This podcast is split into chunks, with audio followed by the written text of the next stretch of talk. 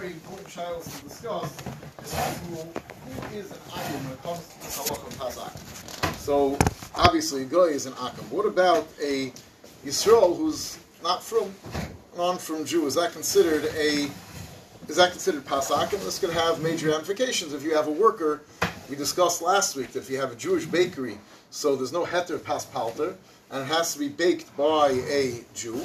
So what about if you have a non-from worker in your bakery or in your kitchen? Is that considered pasakim? So the Shulchan Aruch, the brings over here from the Cotton Aleph page. Sorry, the brings from the Pnei Moshe, I think it is, that that it's fair. Moshe says that it's dafka pas of a goy, but Yisrael mummer is not a problem because the whole Isser was chastan, so you can marry his daughter. Marrying the daughter of a non from Jew, no, no, nishkefel. However, this is not the haskam of most Paiskim. Shulchan and many others say that Avnei Nezer and a whole list of Paiskim all feel that Yisrael mummer is even more concerning. You, are going to look at his bad, marrying his daughter is not as bad, and if you marry his daughter, she's going to take you away from Torah mitzvahs, and they feel that the Issa would apply to Yisrael mummer also. However, the Shaila is that's only if you have a real Yisrael moment. Today we don't really have such too many of those that are a real Yisrael moment. Yisrael is someone who's actually knows about HaKadosh Baruch and decided to go and become not from and reject the Torah, but someone who grew up amongst as a Tinnik Shanishva, someone who grew up in a society where they knew no better. So halachically, we don't give them the status of a mummer. So the Chalkas Binyamin and most places can assume that the Yisrael mummer you can be makel. I'm sorry, so a, a, a non-from Jew, you could be Makel. So that would seem to be the halacha when it comes to a non-from Jew that grew up non-from. If Yitaka found that guy who was from and went to yeshivas and decided to go off the derech because he doesn't believe in a Kadosh Baruch Hu and he's bedafkas, then maybe you would have an issue. Now, that's in terms of who's considered the akum. Now, the other very important shaila, where really this is a very big part of the sugya, they brought down one little piece of it, is what's considered pas what is, you know, what, what's bread for this Isser Pasaka. And it's very important to define what's pas and what's not pas, because the halachas are very different. There's the Isser Bishal Akim, which Bez Hashem, after Chanukah we'll learn about the halachas of Bishal Akim, and there's the halachas of Pas Akim. Pas has its heterim, and Bishal has its heterim, and heterim are different. For example, the big heter of Pas that we've been discussing the last two weeks, the heter of Pas Palter, of a baker, that heter does not apply to, to bishul. So if something is going to be classified as bishul as opposed to pas, so you can't just get it from a commercial setting, from a bakery and say it's mutter. No, it has to actually have a Jew involved in the cooking process. On the other hand, there are certain heterim that we have by bishul akum, such as bishul akum if it's something that's very an inferior quality food that's not oil al shulchan malachim, or it's something that's like a snack food that wouldn't be served at a royal banquet, it wouldn't be considered, it's not a chosh of a food, then the Isser Bishlakim doesn't apply. But that, lav dafka, most places assume you do not have this heter when it comes to pas. So to define what's pas and what's bishul has tremendous ramifications of halacha. Now, the first and most important klal is it has to come from the chomesh dagan. If it's not from the chomesh mini it's not pas. That means that if you have something made with rice flour, corn flour, you have corn tortilla. There's big shaila, the Jews in Mexico want to eat the corn tortillas, and corn tortillas do not have this heter of pas palter because corn tortilla, even though it's flour and it looks like a bread type of product, lamaisa, it's there's no chamish minidagan, it's only made from corn. If you have some red rice bread, you have some sort of gluten-free bread, you would not be able to have any of these heterim of pas palter, and it would have to actually be Bishul Yisrael. You'd have to have a Jew involved in the cooking process, otherwise it would be awesome. Now, if a tortilla could be as mutter because not el shulchan malachim, it's more of a street food, and that's a shaila that you'd have to discuss. Now, so the first thing has to be from the chamesh minidagan. Even if it is from the chamesh minidagan, obviously not everything that comes from the chamesh minidagan is going to be considered pas. Noodles is definitely not pas. Anything that's a cooked type of food is not considered pas. So it has to be something in the bread family. Now, what's considered in the bread family? So basically, anything you'd make a alamichi on, and if you ate too much of it, you'd have to bench, would be considered in the bread family. So that means that cake, if you cake, if you eat too much cake, you have to bench. Cake is considered a form of pas, it's pas of and therefore cake would have the halachas of pas and not the halachas of bishul. Now, the shach, they bring it down over here, says it has to be a cake with a thicker batter, right? There's different types of cakes. Some have a thick, more of a bread-like batter, and some are it's a thin, pourable batter. The Shach holds that the ones that have the pourable batter, even if the end result is similar to bread, go into the into the category of bishul, not pas, and they would not have the heterim of pas. But most places can assume that anything that the end result has the tsura of pas, that would be considered in the bread family. Now, one of the very big shilas is, you know, deis lakan lakan is something, for example, wraps. Wraps are made with a thinner batter, and the end result is not like a bread or not like a bread, and the nafkamina would be, do you have the heter pas palta? I believe the OU considers them to be bishul and does not use the heter pas palta, but this is a shilah that you have to know when it comes to different foods. How do we look at this? Is this pas or not pas? Most things, if they have the tzura of bread, that would be the defining category, but bread is a broader category. Cakes, anything that has a thickness to it, would be considered pas. Now, the ikr thing that we focused on this week is this special heter that applies to pas, that if the Jews involved even minimally in the baking, it's considered pas Yisrael. So the Gemara established that there's three malachas that are involved in baking bread. First malacha is starting the fire, which starting the fire, and saw the way that the Shach, the Shach explained the reason starting the fire is considered so significant in bread more than other baked, even more than cooked goods, cooked items, is because when you actually was the Taz who brings it down, he explains that when it comes to bread, they had to first clean out all the old coals and everything. You couldn't just, you know, pot, you just have your regular fire that's warming up the home, and you put the pot on it, so whatever you find some flame, some heat source, you cook on it. Bread, you had to have the old coals had to be out of the way, and you can't have it flaring up it ruins the pas. So therefore, the starting the fire and getting the fire going is considered a big part of the baking process. Then there's the actual, obviously, whoever takes the bread and puts it in the oven. And then there's stirring the coals. You have to make sure that the coals are stirred, that the heat is even, and that bread bakes properly.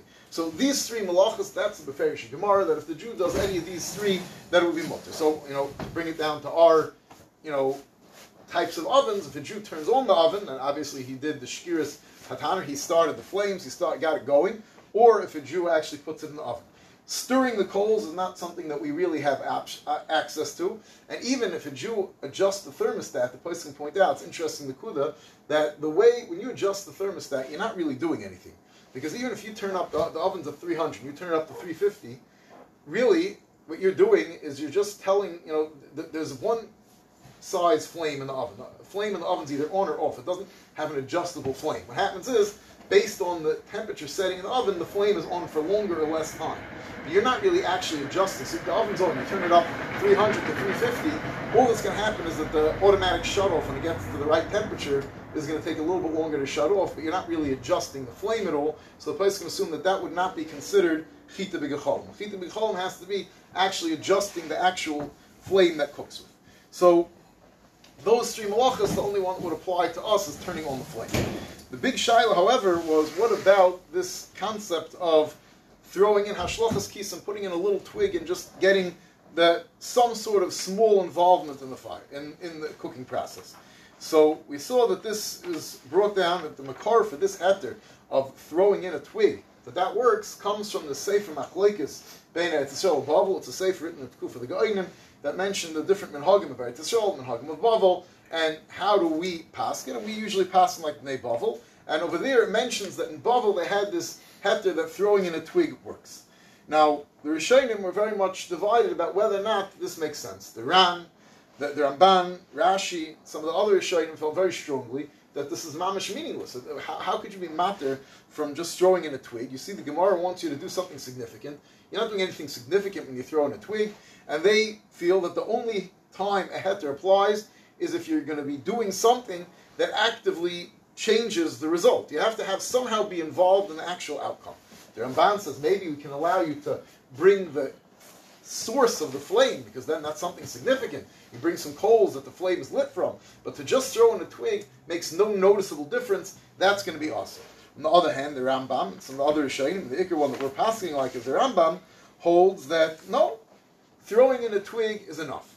And if you look at the Rambam, he makes clear why he holds it's mutter, and you see the Nakuda, what's the side of the Machlekes. So again, the, Ra, the Ramban, when he comes to argue and say it cannot work, and he holds like Rashi, and the Rosh goes that way, they all say the reason it doesn't work is because the Jew has to do something significant there. And that's what you see in the Gemara. The Jew has to start the fire, stir the coals, put the bread in the oven, do something significant. You have to be a real shuttif, a real partner in the end result. But the Rambam understands the Gemara differently. The Rambam, when he brings this heter of stirring the coals, the Rambam says just doing near ha'eshim at, move the flames around a little bit. You didn't do anything. And then the Rambam continues. The Rambam says you can stir the coals around a little bit, or even just throw in hashlochas kisim. The Rambam says um, near ha'eshim at You put the flame out a little bit. Even if you just throw one piece of wood into the oven, hit the kol That's enough to amount to all the pass. She'ein hadover el liyes heker shepashel hanasur. The Rambam says the reason. The Rambam holds that all these Hatayim are not about the Jew being an active participant in baking the bread. So now it's not Pas Akim, it's Pas Yisrael. No, it's not Pshat. The heter is that once the guy has, the Yid has to do some sort of action here, so what I'm doing is I'm showing that I understand that regular Pas Akim is also. I made a hecker that I'm doing, I have to be somewhat involved. Once I do a hecker, I just have to show that I appreciate the Jew has to be somewhat involved. That's enough to be matter. So the Rambam holds that the, it's all about a hecker. So he holds that stirring the coals doesn't mean this whole major action that somehow changes the bread. Stirring the coals is I made a hecker, so if it's all about a hecker, so then the hecker would apply even if it's just throwing in a twig. And not only that, there are the vars, and the Rambam says that I don't even need to throw in a twig while the bread is baking. I throw in one twig in the morning, and the oven stays hot as long as the oven stays hot. So this oven has a hecker. I did something to make a hecker. I just have to make a hecker. Now, based on this, so there are poskim who want to take this very far. I mean, Heinemann, the Star K goes with this shita, holds that if I'll put a glow bar into the oven, I give put some little, or even technically a light bulb, but they usually put some sort of little electronic, you know, little electric uh, heating element that adds some heat, even though it's not significant at all in the, you know, these big commercial ovens are baking at very high temperatures. You have these tunnel ovens, the bread's moving quickly through and baking. You have this thing's adding 150 degrees just around it. It's not really doing much, but still, that's enough to matter because I made a hecker. The point is, since I had to do something special, the Jews involved, that's enough. So you have a commercial, a factory setting. You want to make it considered pas Yisrael. You have this little glow bar. It adds heat. That's enough. And actually, they brought down over here in the in the Kuntrus that the Shevet Levi doesn't say how much heat, but the Shevet Levi in this Kuntrus uh, Mibeis Halevi so he also says that he says mafias lechem shekoshel sadash yavim meshkiach lahadlik yom that you have a bakery where it's difficult to get the mashgiach to light the fire, and this is very negating at Yisrael because, like we mentioned last week, if the bakery belongs to Jew, you don't have these hatayim. At Yisrael, everything belongs to Jews. You can't. There's no pas palter heter. So now, obviously over there they have Arab workers, and if the Arab worker is turning is turning on the oven, you have a major problem. So he says yesh eight salas is guf chimam chashmali sheyidlach Have some electric heating element that's heating up the oven the entire time, and then the Yisrael, and that's considered the Yisrael is involved, and you have you have this hashlochas kishon and can be matter. Now there are those Reb Belsky and OU doesn't go with this heter. The Reb Belsky felt very strongly that the hashlochas kisim has to be the Ran who does, says hashlochas kisim throwing in a twig is better than starting the flame, putting the coal that starts the flame.